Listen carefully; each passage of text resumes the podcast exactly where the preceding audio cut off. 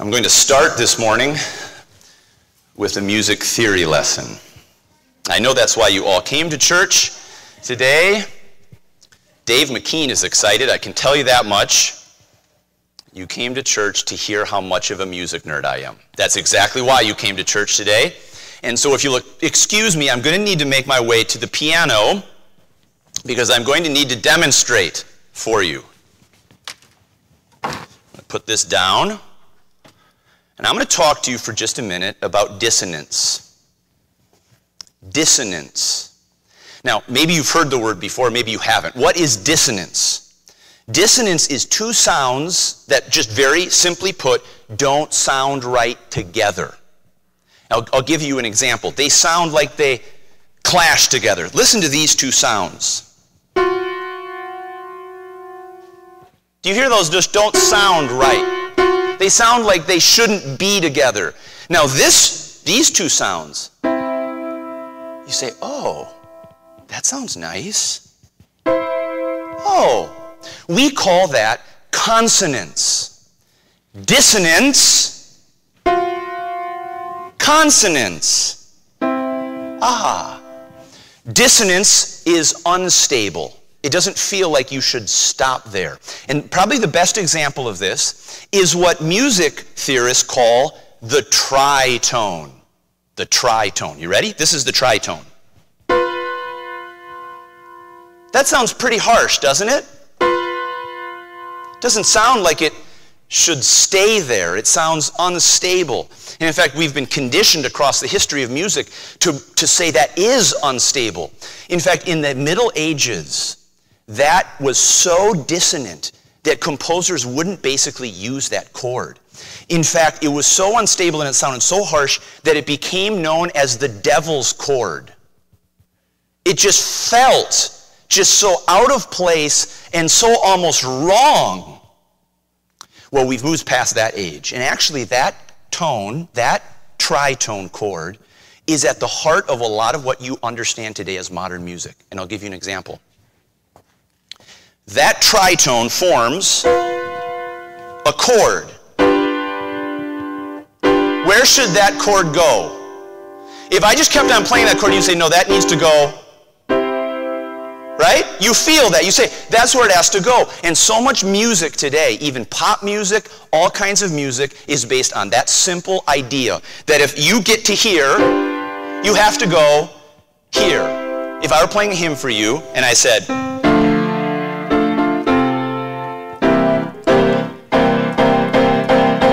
walked away. You'd say, You can't do that to us. You, you can't do that to us because once you get to here, you have to get to here. And then you say, Oh, we're done. Okay, we're at the end. You're stable. Now, let me just, if you just remember one phrase from this, other than Peter is a nerd, one phrase, it's this dissonance moves to consonance. Dissonance, clash, chaos, instability, it moves to consonance, stability, final, done, complete. Do you get the idea? Do you know this is not just a musical concept? I'm convinced we are hardwired as humans to want dissonance to move to consonance. And this is true all over art. And I'll give you an example. If any of you have ever read Jane Austen, if I even forget their names. I'm sorry. The Pride and Prejudice people. I know there's Mr. Darcy. I forget the lady's name. I'm sorry. Some of you ladies can shout it out to me. Elizabeth. That's right. Elizabeth. That's right. If Elizabeth and Mr. Darcy never had dissonance, pride, prejudice, the whole story wouldn't feel so good when they finally got together at the end right? If their relationship was just, hey, I met Mr. Darcy, he's so great, we started getting to know each other, we never ran into any difficulties, and we had this great marriage and lived happily ever after, you're like, well, that's cool, but I don't really need Jane Austen to write that book for me, right? It's dissonance that makes consonance feel right. And this is true in anything. Any, ask any Hollywood director the idea of a movie is to create dissonance, to create chaos, to create confusion, so that at the end, when it all comes together, at the end you say, oh, that feels so good. I'm so relieved. And the, the funny thing is, you know it's going to end right. You know how every Hallmark movie is going to end, right? You know every single one, and you can predict it. And yet, in the moment, you say, Oh, that dissonance, I need to feel how it's going to end. And then it gets there, and you say, Oh, okay. And you say, Where are you going with this? I'm going with this.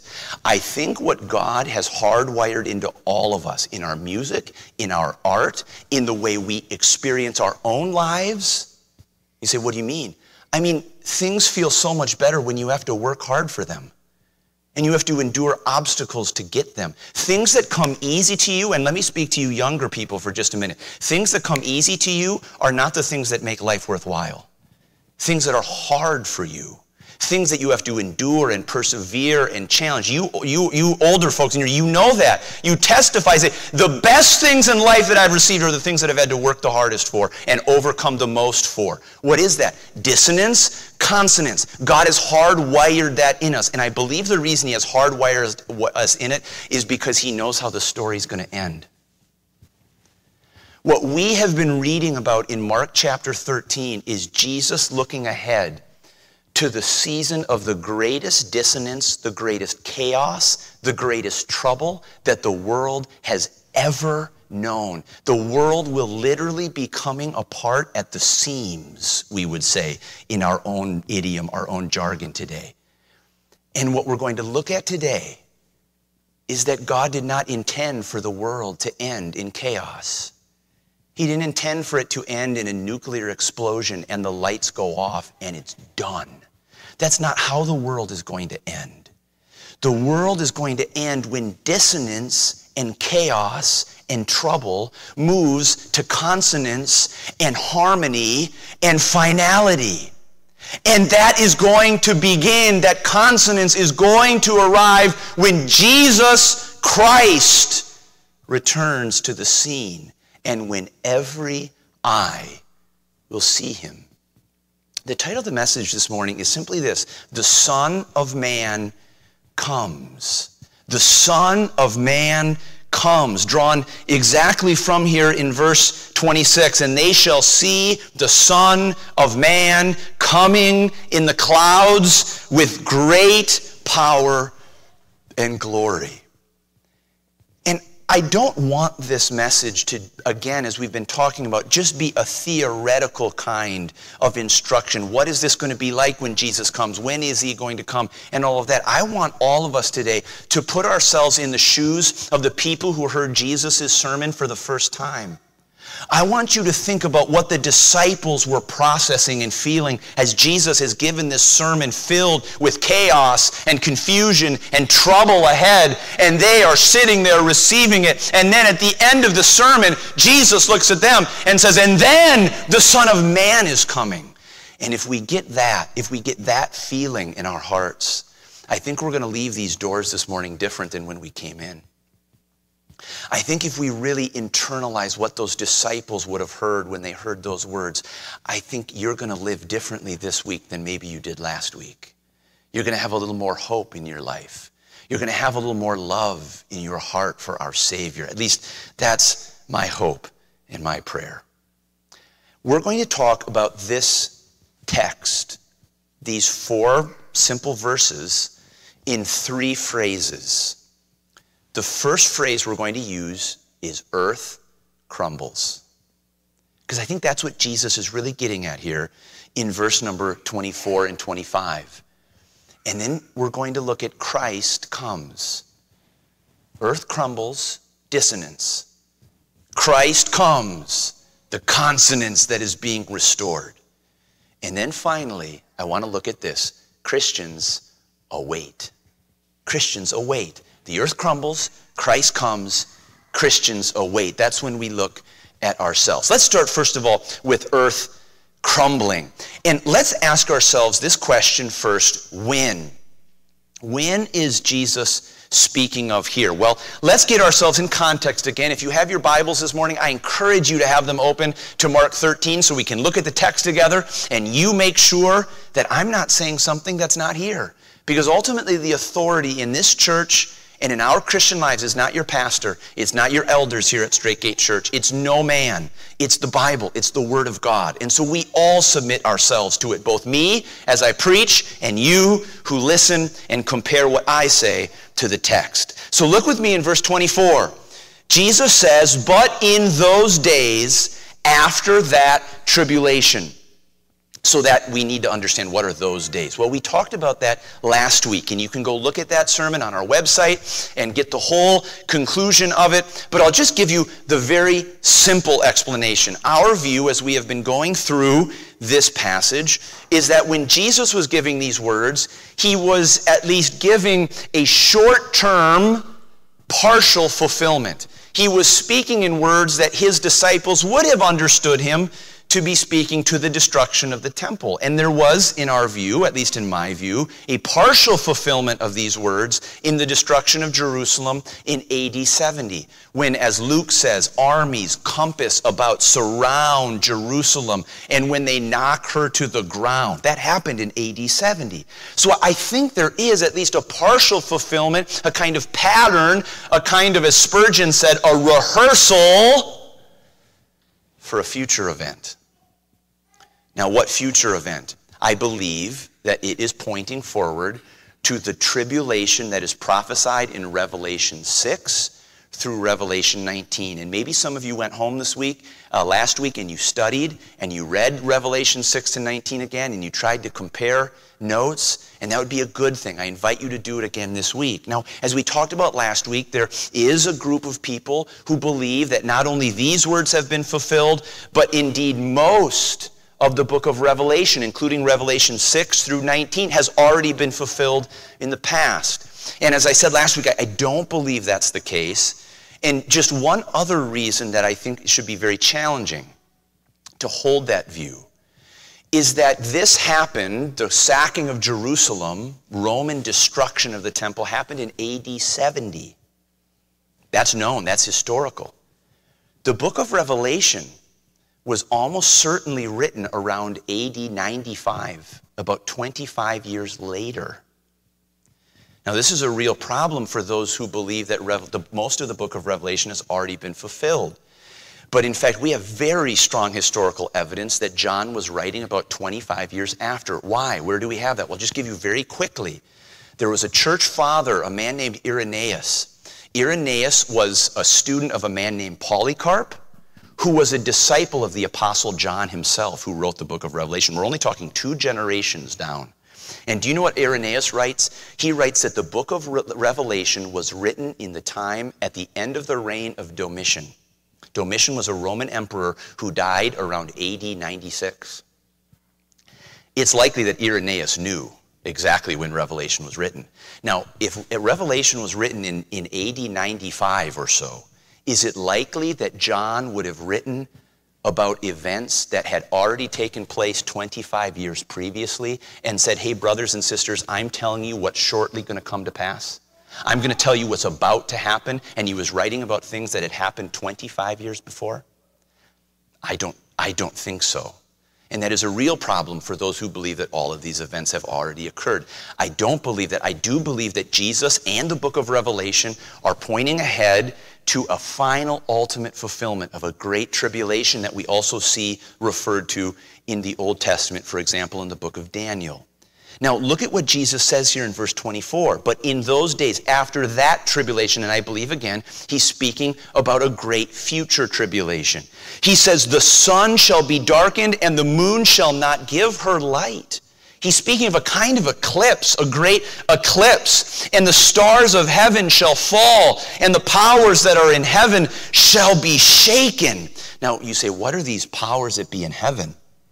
Well, let me just say there are some people who believe that Jesus is speaking figuratively here, that he's speaking in a kind of imagery that would have been very familiar to Jews looking back at Old Testament passages, speaking of the sun being darkened. And in fact, I'll give you a couple references. We won't read them, but I'll just give you a couple references. You can go back and look at this very poetic, this very, this very picturesque language. Isaiah 13 and verse 10 which speaks of the judgment of God falling on the Babylonians.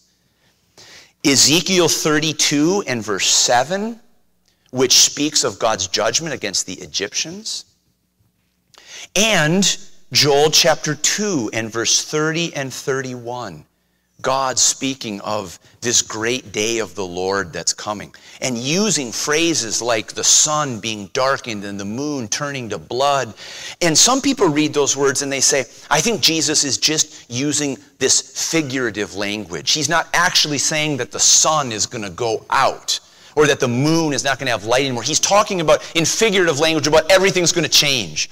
Everything that we count on, everything that we rely on, everything that we think is stable in our world, our governmental systems, our leadership, it's all going to be absolutely in chaos.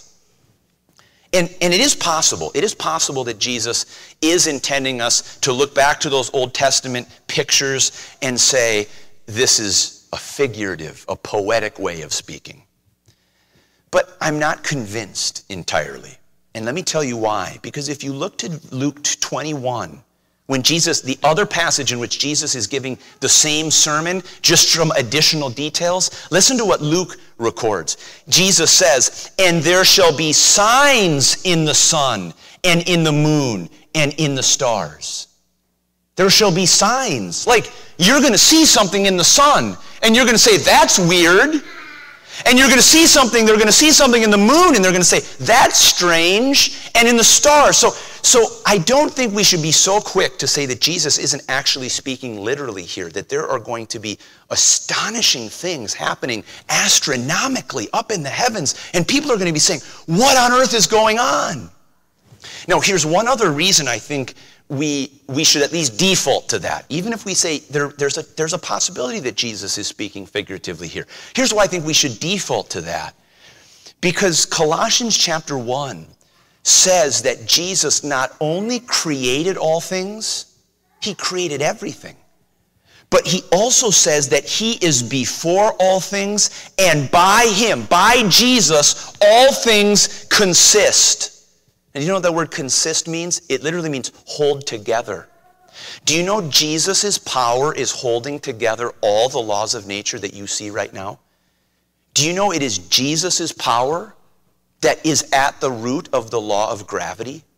And that if Jesus withheld his hand, gravity would no longer cease to be.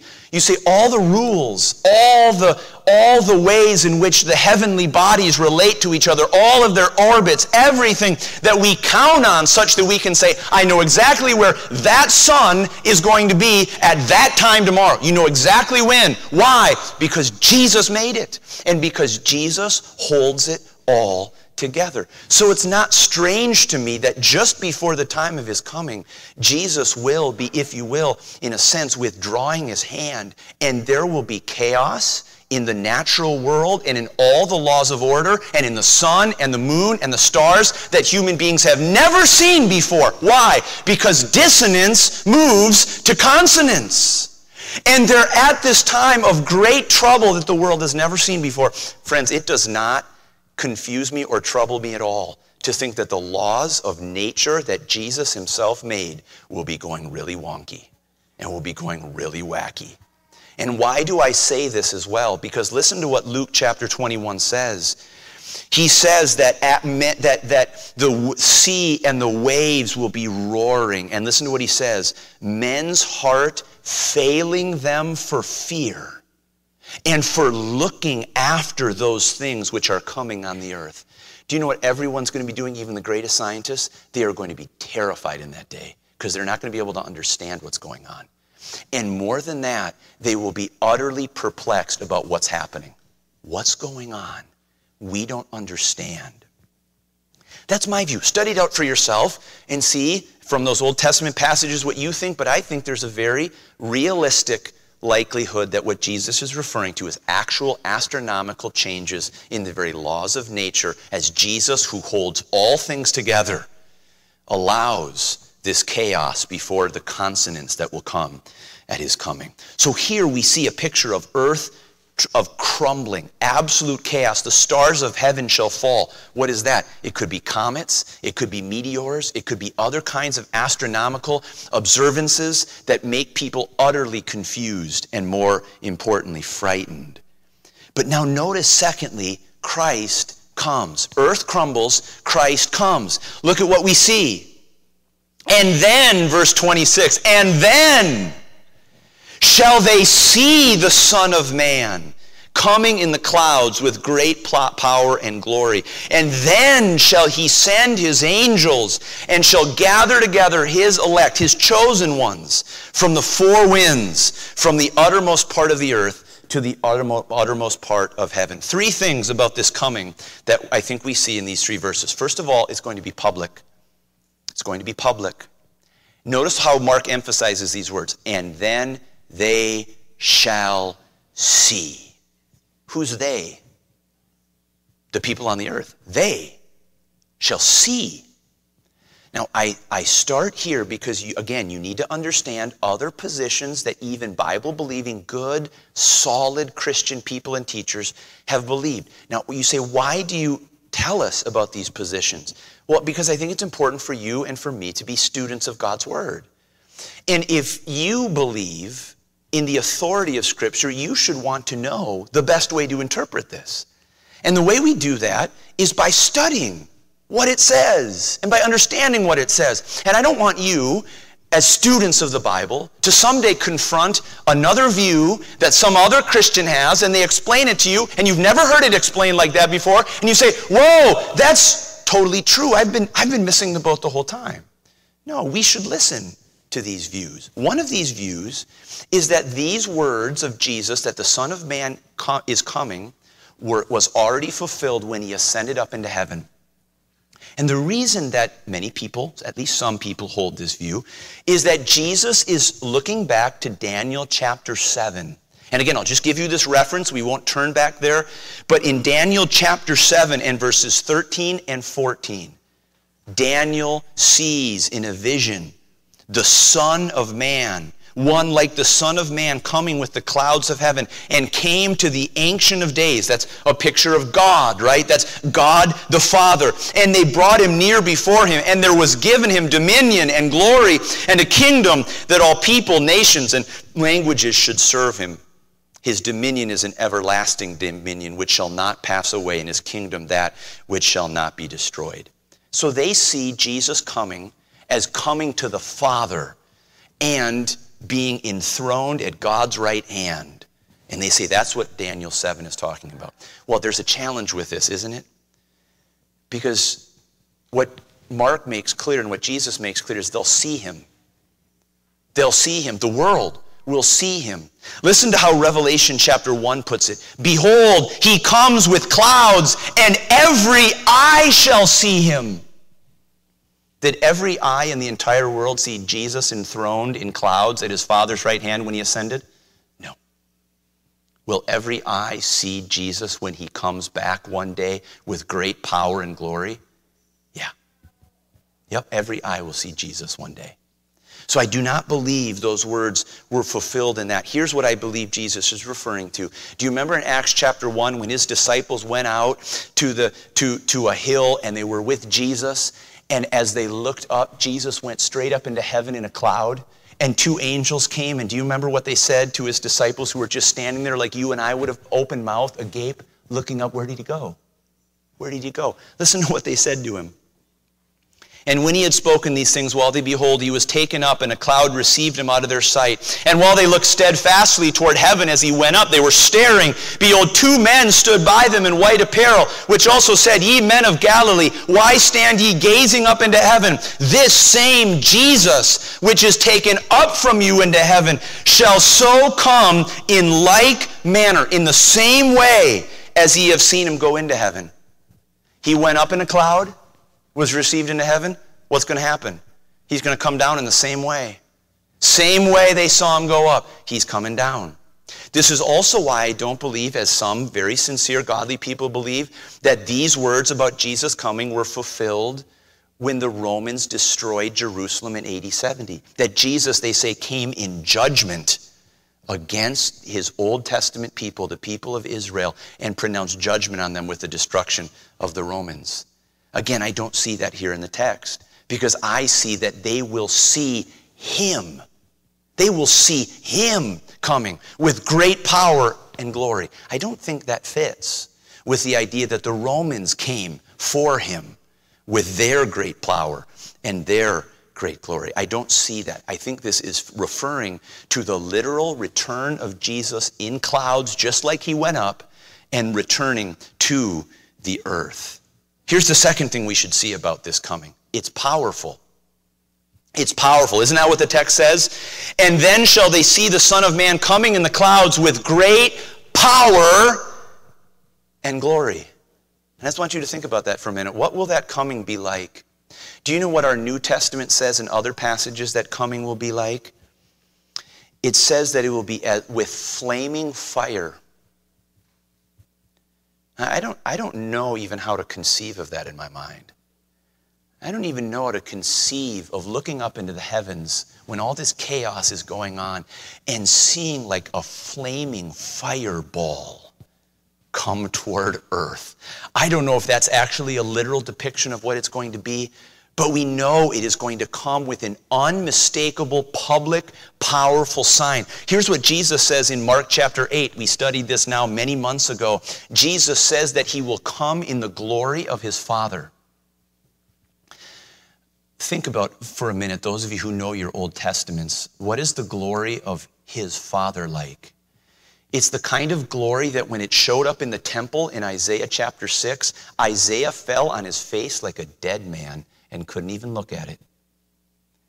It's the kind of glory that whenever it shows up in the Old Testament called the Shekinah glory, you've heard that phrase, the Shekinah glory of God, people get down on their knees and they can't bear to look. It is so bright, it is so overwhelming, it is so glorious. And Jesus says, That's what I'm coming in. I am coming in the glory, the Shekinah glory, the radiant light of my Father. I, am telling you, friends, Hollywood directors cannot, cannot give you even a slight idea of what that day is going to be like, of what his, the glory of it, the glory of God himself coming down from heaven to earth, and his feet will come and rest on this planet again. Wow. Is it any wonder, friends, that we sang this morning, at the name of Jesus, every knee will bow? Do you know what Revelation chapter 1 says? Not only will every eye see him, he says, and they also which pierced him, and all kindreds, all families, all tribes of the earth shall wail because of him. They will wail for many in horror because the one that they rejected and scorned and mocked and killed his followers and persecuted to the ends of the earth, they will see that his judgment on them will be final. Listen to what Second Thessalonians says that when Jesus will be revealed from heaven, there's, it's going to be public. He will be revealed from heaven with his mighty angels in flaming fire, taking vengeance on them that know not God and that obey not the gospel of our Lord Jesus Christ, who shall be punished with everlasting destruction from the presence of the Lord and from the glory of his Father. This is going to be a sobering day because he is coming as judge. He is coming to address the chaos of the world, the dissonance of the world, all the evil of the world. He is coming to make things right in the glory of God Himself. Friends, Hitler has not seen the last of his crimes. Stalin has not seen the last of his wickedness. But do you know what's most sobering, friends? For those of us who don't know Jesus, we haven't seen the last end of ours either. He's not just coming for the most wicked. He's coming against all sin, all evil, all wrongdoing, and every eye will see him. Oh, it's a powerful coming. Jude 1 tells us, in addition, that he will be coming with ten thousands of his saints. Ten thousands of his saints coming down from heaven with him Many people believe that this refers to the raptured church who have gone up with him into heaven and will be coming down with him on that day. God willing, in the next week or two, we'll be talking about the rapture and trying to understand the biblical basis or not for that doctrine. But for right now, just, just picture Jesus coming back to earth in his Father's glory and every eye seeing him in this public and powerful display. But notice, thirdly, the third thing is that it's personal. Do you see here in verse 27? And then he shall send his angels and shall gather together his elect, his chosen ones, from the four winds, from the uttermost part of the earth, the farthest nation away, to the uttermost part of heaven. Do you know what I love about this poetic language Jesus uses? I think he's saying this I'm not going to miss one. I'm not going to miss one. Is there some person in the farthest corner of the globe who trusts me and has, and has me as his own? That person is my chosen one. I'm not going to miss him. I'm going to bring every one of my flock. I'm going to gather every one of my chickens. Again, you just think about this. Picture a mother hen and her chickens, and they're scattered around, and a hawk flies overhead, and all the chickens come running back, and mom gathers them under her wings to a safe place of protection and preservation. And I just see Jesus coming in the face of all this chaos as his people are being persecuted and killed and destroyed all over the world. And he gathers them together, and not one is missing. Every single chosen one comes home. What a day! What a day that will be. Oh, Jesus comes. You see, friends, in Second Thessalonians 1, right after we just read where Jesus is coming in flaming fire to take vengeance on his adversaries, do you know what Paul says next? When he shall come to be glorified in his saints and to be admired in all them that believe. So, to some people, he will be coming and it will be terrifying. Do you know what to others it will be? The greatest possible joy because they know that guy. They know him. He's their Savior, He's their friend. They've been talking to Him for their whole lives almost. They've been getting to know Him. And then He comes. And you know what they're going to do? They're going to be admiring Him. He's going to be coming down in heaven, and they're going to be saying, Finally, we've been waiting for this day. Jesus, I've been waiting for you to come back my whole life. I can't wait. Now you're here to be admired. Wow.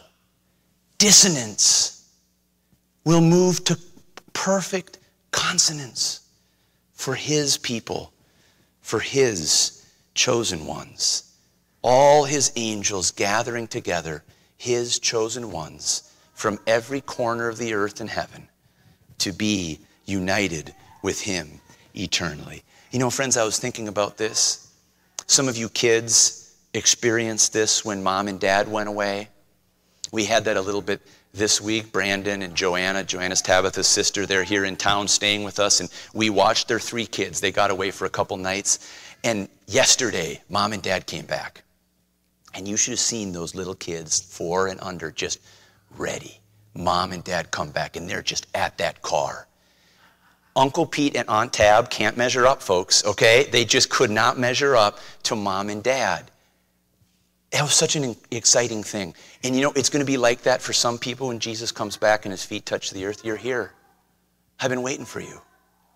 But do you know what it's going to be like for others? I remember this picture. How many of you remember when you were a kid at home and dad was at work and you got into trouble? And your mom said, When dad gets home, when dad gets home, were you waiting for dad to show up? You were waiting but you weren't waiting with expectation. You were waiting with fear. You said, uh oh, Dad, I hope you stay late today. I hope you're not rushing. I hope you hit a little rush hour traffic on the way home so I can get a couple more pairs of jeans on underneath, right? That's what you're saying. And you know, for some people, when Jesus comes back, they're not going to be waiting for him because why? Because they know they don't have the relationship with him. They know there's things standing between him and them. There's rebellion that's never been taken care of. And the only thing they can look forward to when Jesus comes is his judgment. Oh, friend, if that's you this morning, if you don't know Jesus, if you don't know whether he's coming back to be your Savior, please don't walk out these doors this morning until you know that, until you know him, until you're ready to wait for him and say, okay, I'm ready for you to come back because you've forgiven me of my sin and there's nothing between me and you. Oh, friend, don't leave here today unless you've taken care of that business. So, first, notice that that there is this earth chaos, earth crumbling, Jesus, the Christ, coming. And then finally, I want to ask ourselves what it's going to be like for Christians to await. Christians to await him. Again, put yourself in the position of these disciples. They're sitting here, friend, at the very end of Jesus' life. Don't forget that. Jesus is about to be hung on a cross in about two days.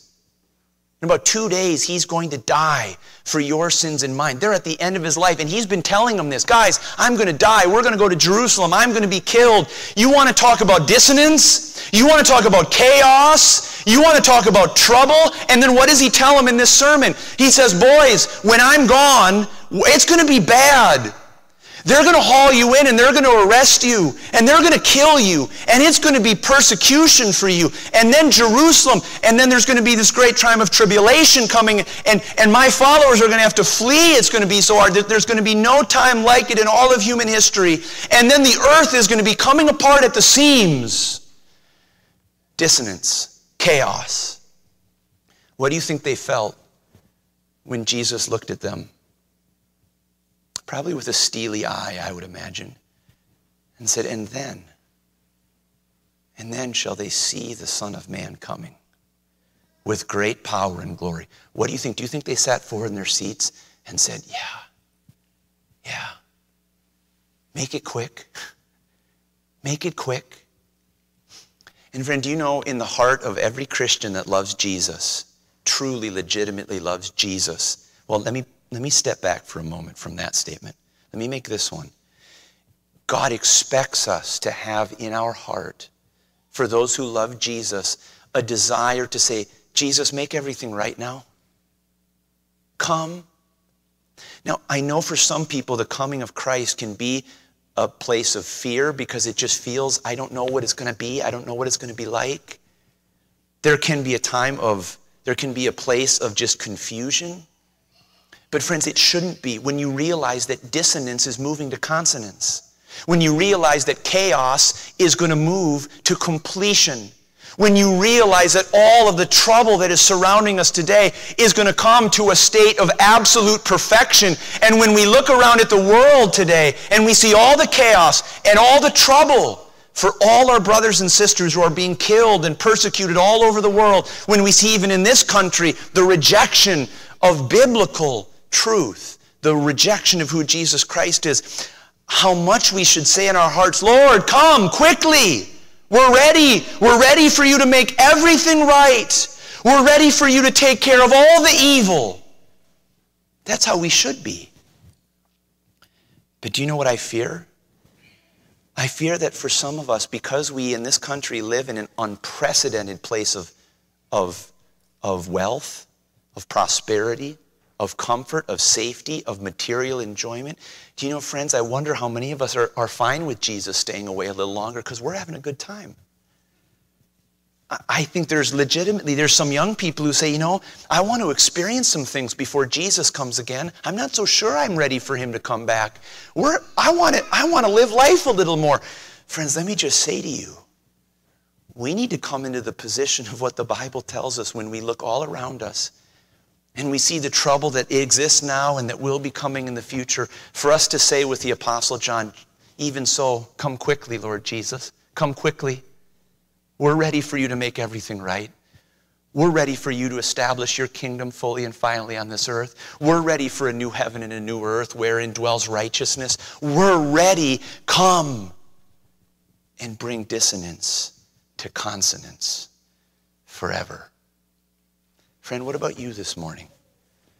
What are you thinking about the return of Jesus Christ to this earth?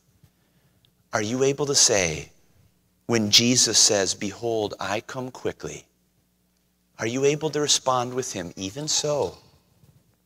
Come, Lord Jesus. Don't be afraid by the dissonance you see today. Don't be afraid or concerned about the chaos and the trouble that's in this world and is in your life. Recognize that God has hardwired us to recognize, to realize that dissonance will move to consonance. And one day, Jesus will come and make everything right.